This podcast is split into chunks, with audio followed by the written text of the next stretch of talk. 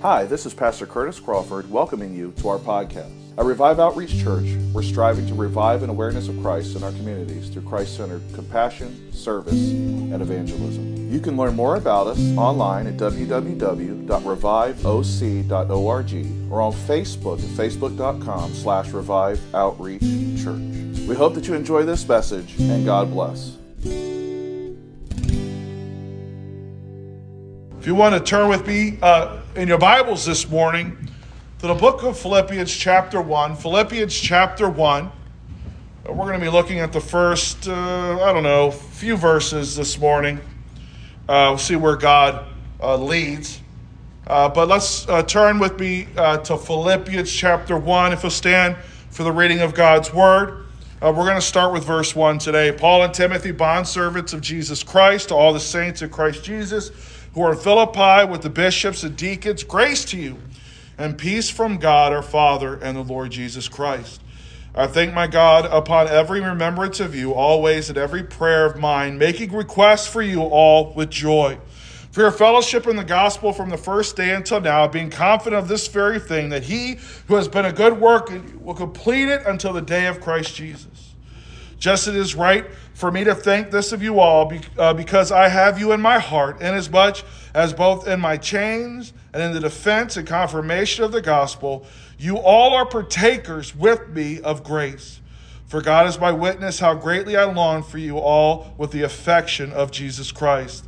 And this I pray that your love may abound still more and more in knowledge and all discernment that you may approve the things that are excellent, that you may be sincere and without offense till the day of Christ, being filled with the fruits of righteousness, which are by Jesus Christ to the glory and praise of God. You may be seated this morning. So, uh, just to give you a little background, you'll see that Paul starts out here by saying that it's Paul and Timothy. Uh, Timothy was Paul's spiritual son in the faith, his son in the faith. Uh, Paul took Timothy under his wing to mentor him, to teach him, uh, to uh, you know help him to grow and learn, uh, to grow in his faith, and to be a leader uh, and to lead. Uh, and he says there that he and Timothy, who were bond servants of Jesus Christ, that word bond servant, um, in the way that Paul is using it, is someone who willingly submits themselves into somebody else's service. So this is Paul saying that I am willingly giving myself to Jesus Christ. He is, he's saying that uh, he has uh, submitted himself to Christ as Lord, that he belongs to Christ, that he is a servant of Christ. And then he continues with a his greeting that he does so often in most of his letters, where he just says, Hey, to all the saints, meaning all the Christians, uh, who are in Philippi. Uh, and then he addresses the leaders, the bishops, and the deacons. So he's a, this letter is to everyone, all the saints and the leaders, and as well. And then he, of course, bids them grace uh, to you and peace from God our Father, the Lord Jesus Christ. Now, verse 3 I thank my God upon every remembrance of you, always in every prayer of mine, making requests for you all with joy. Uh, Paul, uh, you could read about Paul's first experience in Philippi in Acts chapter 16.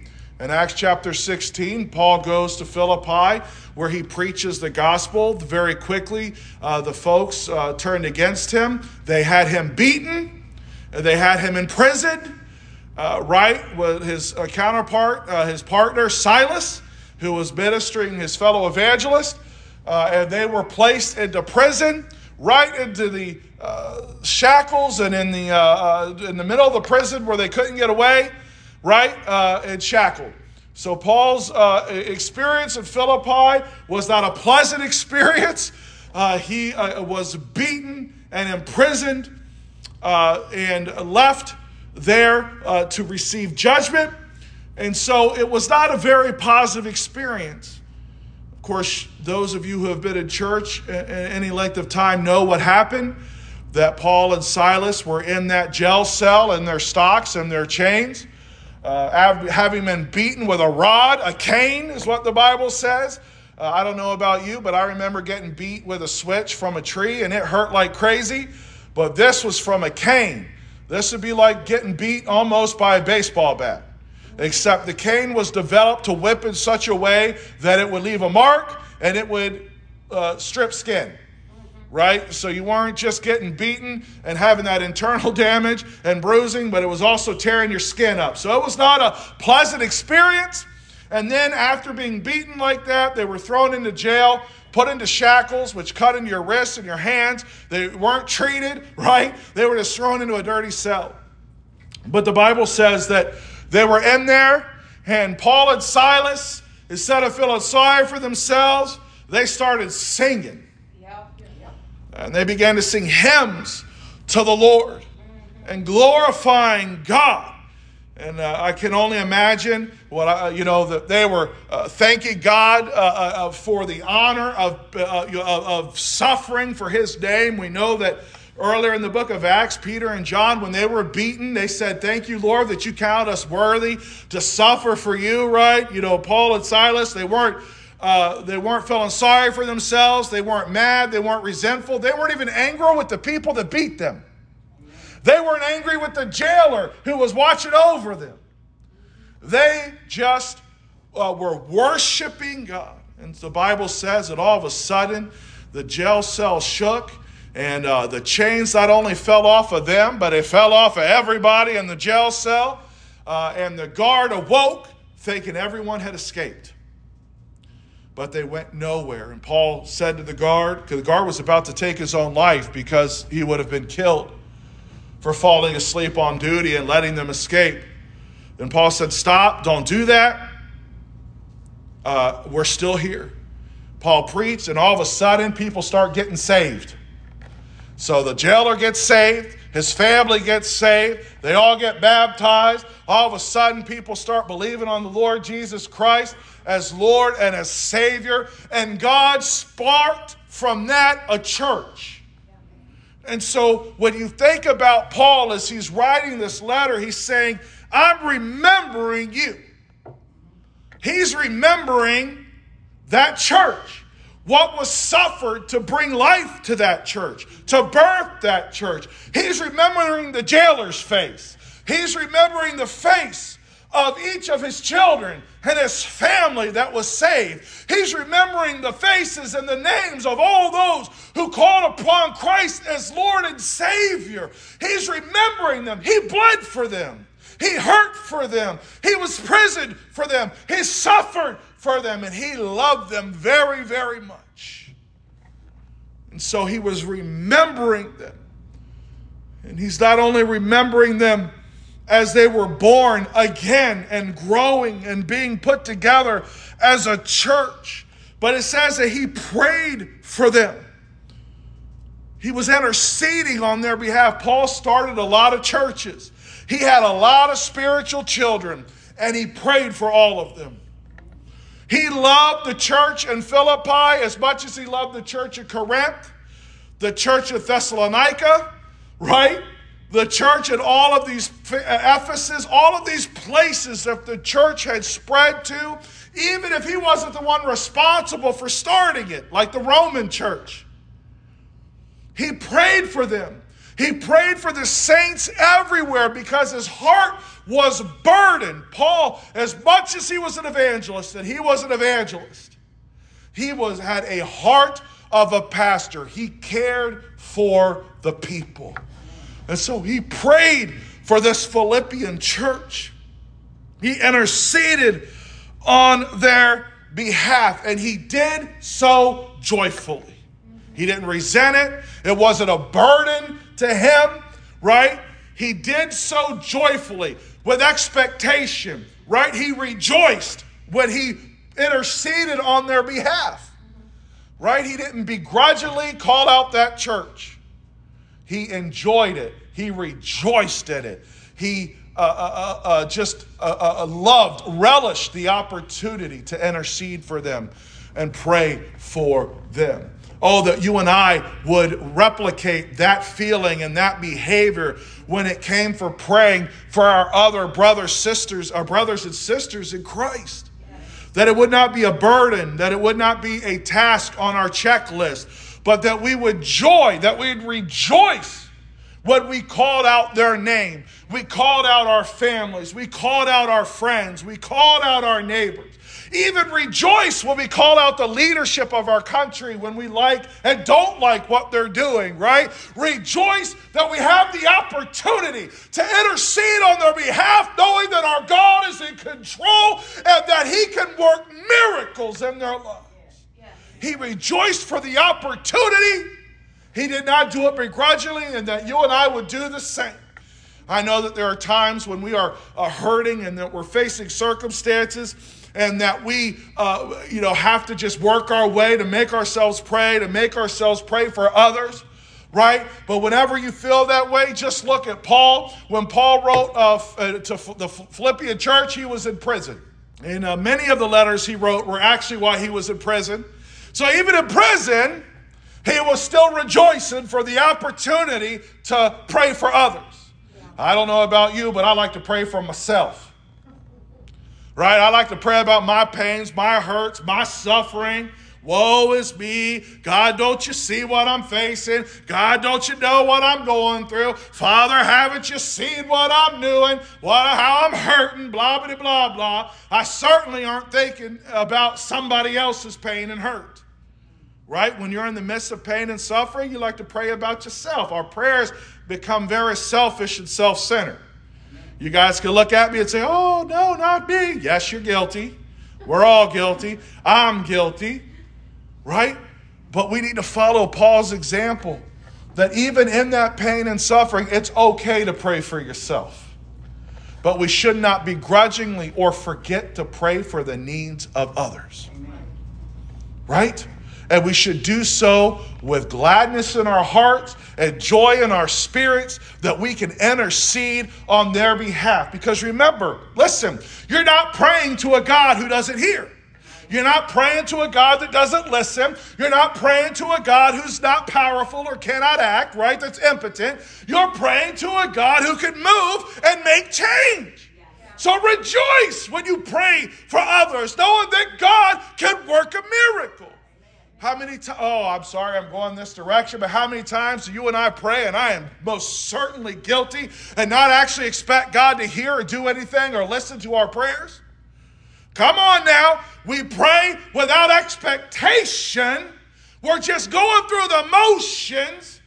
But every time you and I pray, we should pray with expectation because we're praying to an all a powerful, all knowing, ever present, eternal God who can do exceedingly abundantly above all that we ask or think. So we should rejoice that we can pray for others. Knowing that our God can move and protect and sustain those who we are praying, interceding for.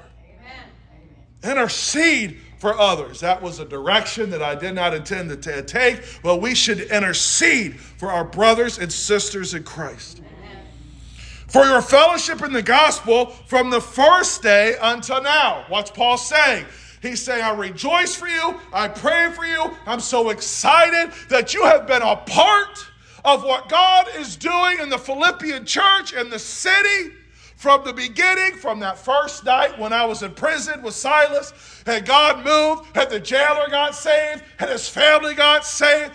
From that night until now, you have been in fellowship with me. What does that mean?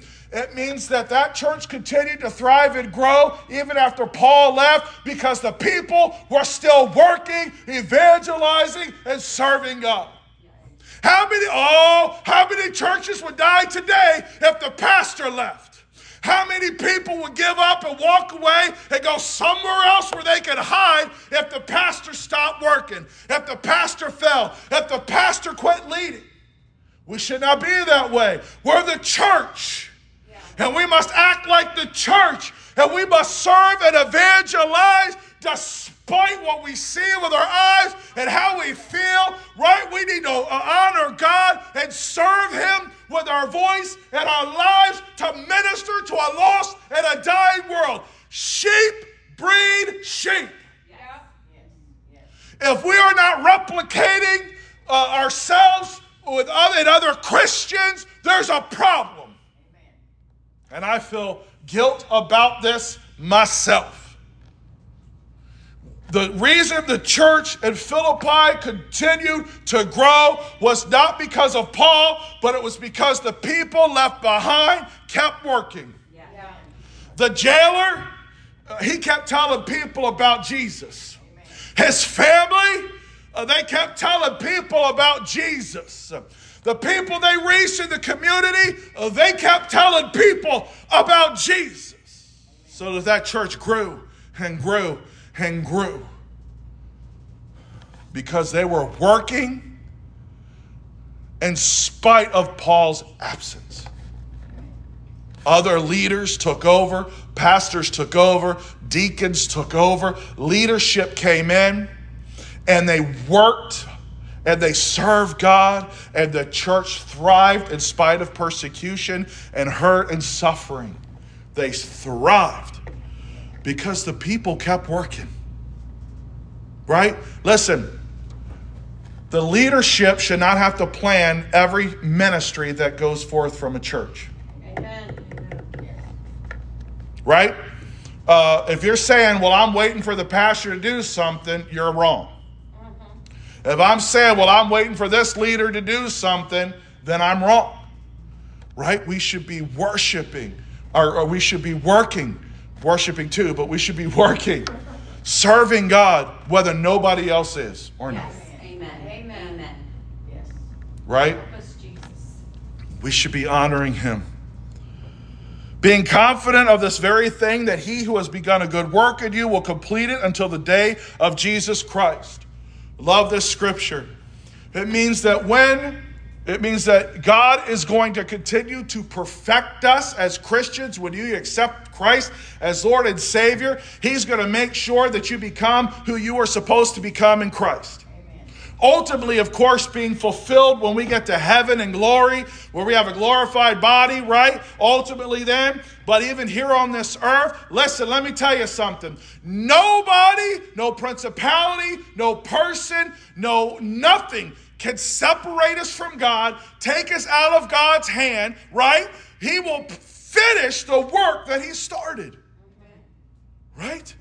He has a hold of us. He will complete the work. So, no matter what the devil whispers in your ear, no matter what he tells you, he says you're not good enough. When you make a mistake, he says you've done too much. God will never forgive you. When he's telling you you're not uh, talented enough, you're not smart enough, you can never be forgiven. Remember that is a lie from the pits of hell that you and I, uh, when God has started the work of salvation in us, he will perfect it. Yes. The enemy cannot steal it from us. He cannot take it from us.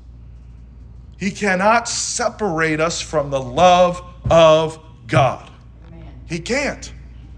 Don't let him lie to you. Don't let him uh, convince you that you uh, aren't good enough, that you can't be forgiven, that you might as well throw in the towel uh, because you'll never be who God wants you to be. That is a lie straight from the pit of hell because the promise here in Philippians is that uh, He God, who has begun a good work in you, will complete it until the day of Jesus Christ.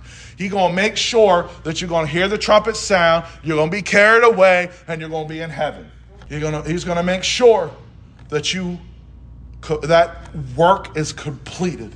That one day you're going to find yourself in His presence, walking with Him, talking with Him in glory. Verse 7 Just as it is right for me to thank this uh, of you all because I have you in my heart, inasmuch as both in my chains and in the defense and confirmation of the gospel, for all are partakers with me of grace. So let me say this. First of all, he says, Just as it is right for me to thank this of all you because I have you in my heart. Uh, the Greek word, the heart, is the seat of the emotions, yeah. right? So I say, I love you with all of my heart, right? It is was the seat of the emotion. So Paul is when Paul is saying, "I have you in my heart," he's saying, "You are as close to me, you are as important to me as you ever were." And he's using that phrase to say so that they take him seriously. They know, right? That he is important. They are they are important to him. He has them in his heart. He won't forget about them right? He's not going to stop praying for them one day.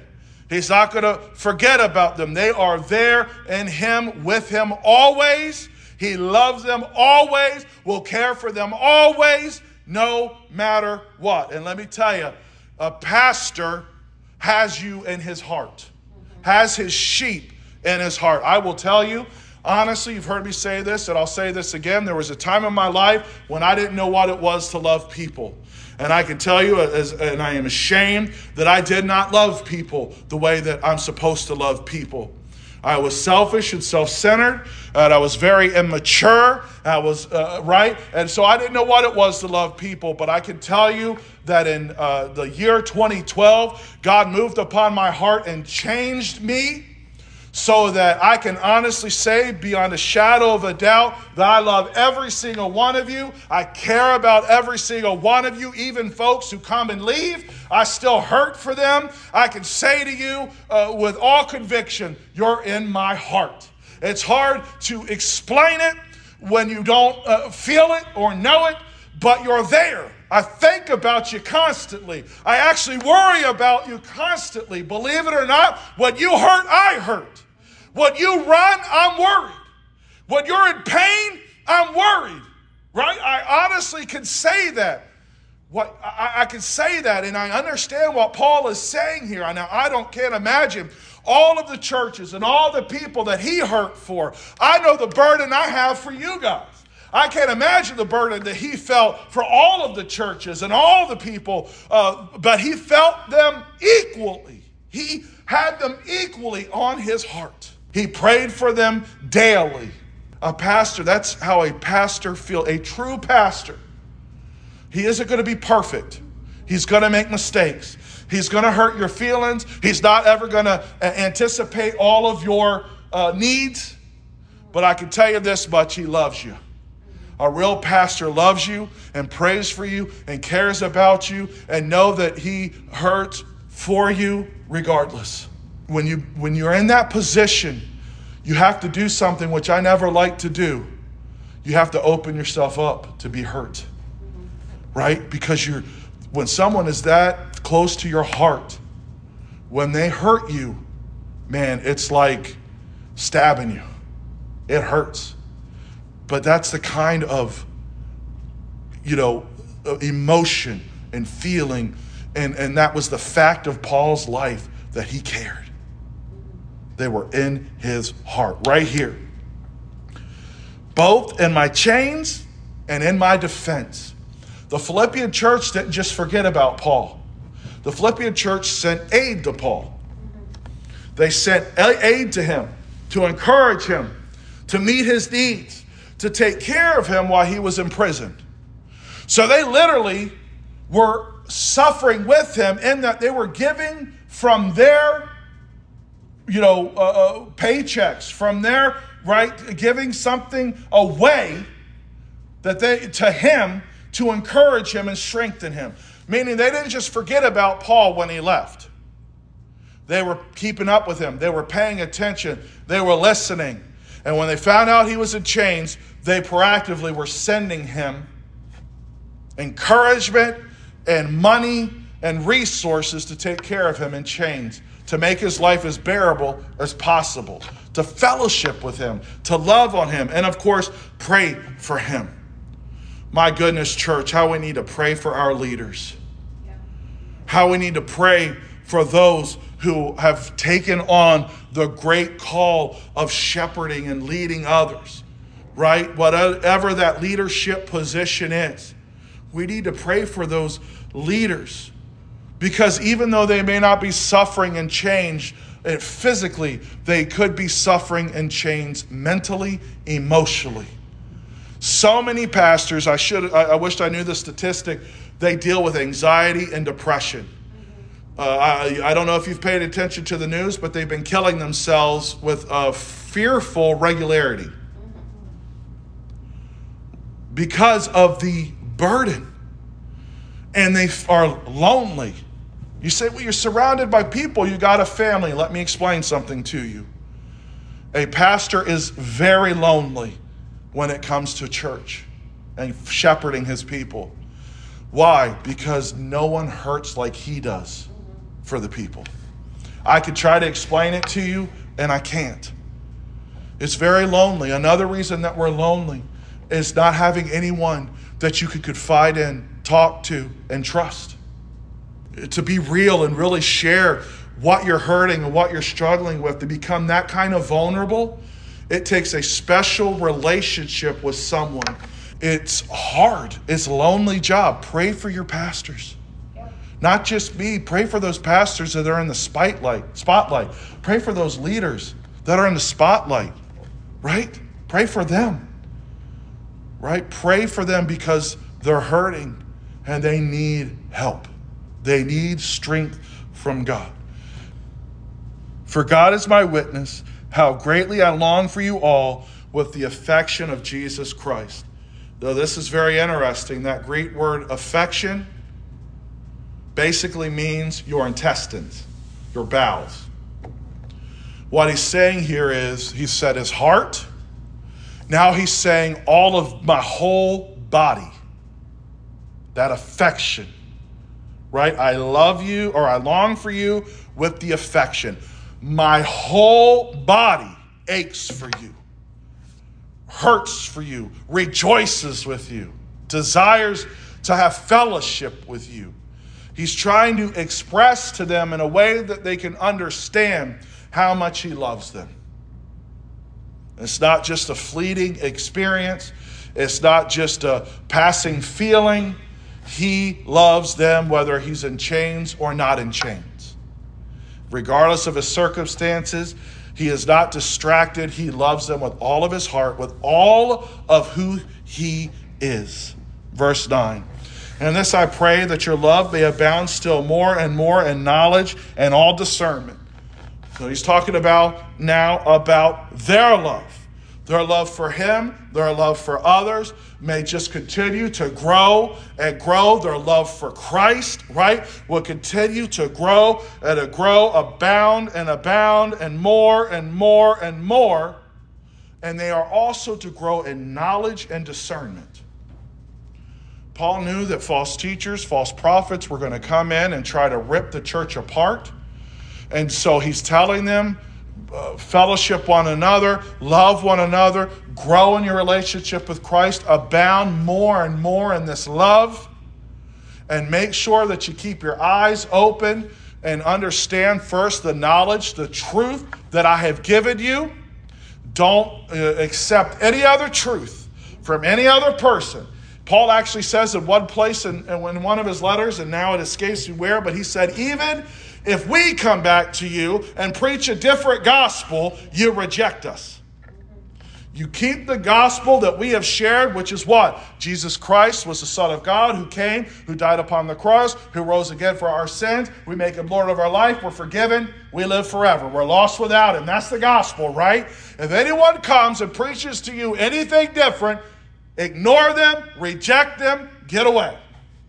Anyone preaches a gospel that's different. So Paul is saying take the knowledge that we have given you, imparted to you, and then apply uh, discernment according to that knowledge. So if anyone comes in and tries to deceive you or preach something different, reject them. False prophets are a big thing, especially nowadays. False teachers leading people astray, watering down the gospel, not even preaching the gospel in some places, right? Uh, motivational speaking is really all that it is. And so we have to have discernment to throw away, reject that which does not line up with Scripture. And that discernment comes from knowing the Word of God and the Holy Spirit. Do you know when it's the easiest to be deceived? When you're not seeking God with all your heart. When you're living that line between the world and seeking Him, and someone comes whispering something into your ear that doesn't sound quite right, but it's got a little bit of right and a little bit of wrong, but it happens to make you feel good at that moment so you could justify your sin and my sin, that's when we become deceived. Right? There are there are preachers on TV who you can watch week after week and not feel one convicting uh, uh, conviction from the Holy Spirit to say, hey, maybe you should change your thinking, to be challenged. Listen, we're to be challenged. Yeah.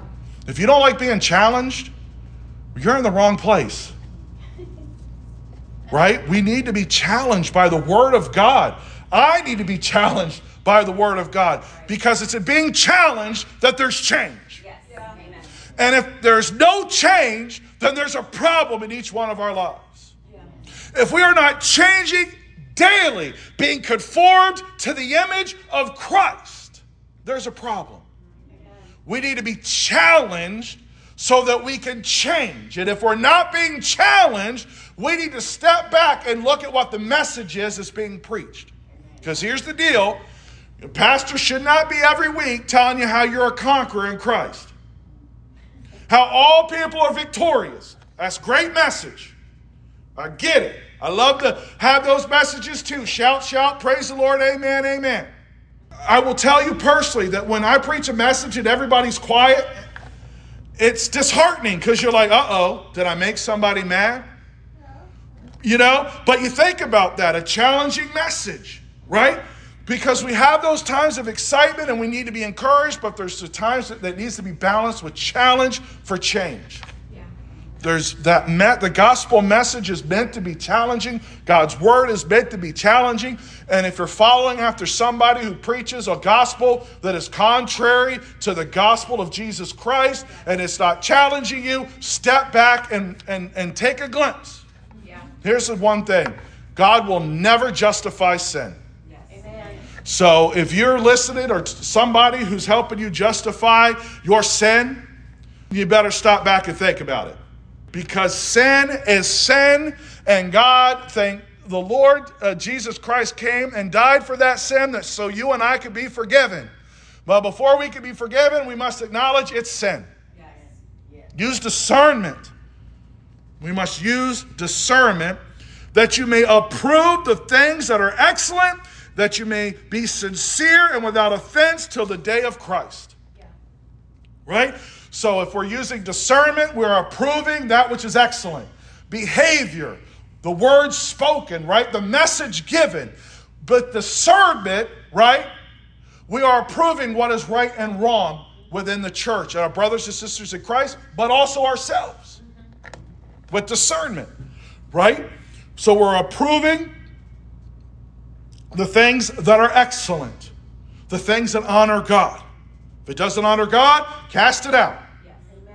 If it doesn't honor God, stop focusing on it. We approve of the things that honor God. If anyone comes claiming to be from Christ and they are not honoring Christ and honoring God, get rid of them.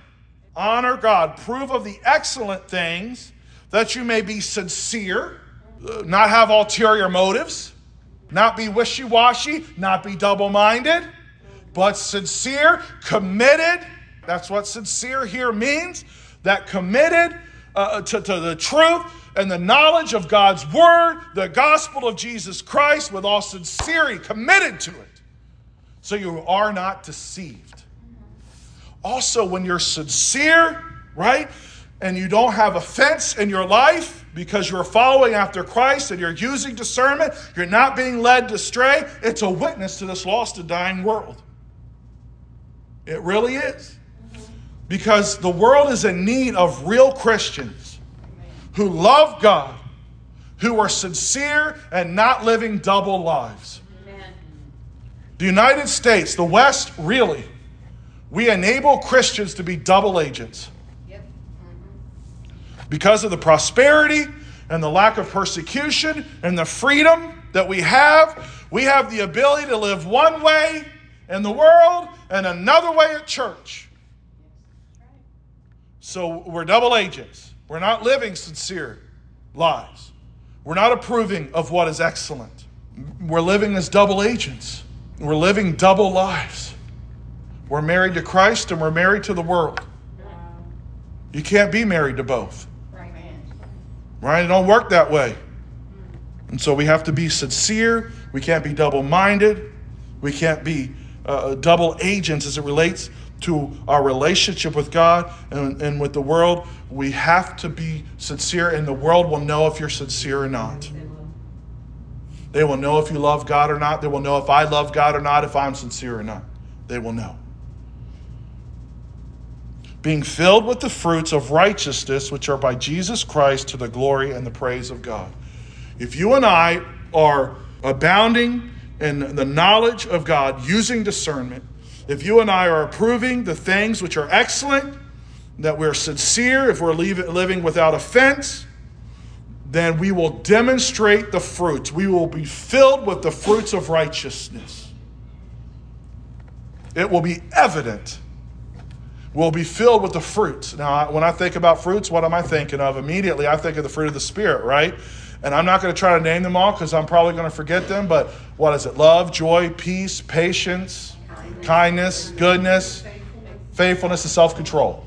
Right? The fruits of the Spirit manifest in our lives the fruit of righteousness, living a holy life. Did you know there are fruit in living a holy life? Yep. Holy life, would people look at the holy life, oh, oh man, I know I'm going a long time.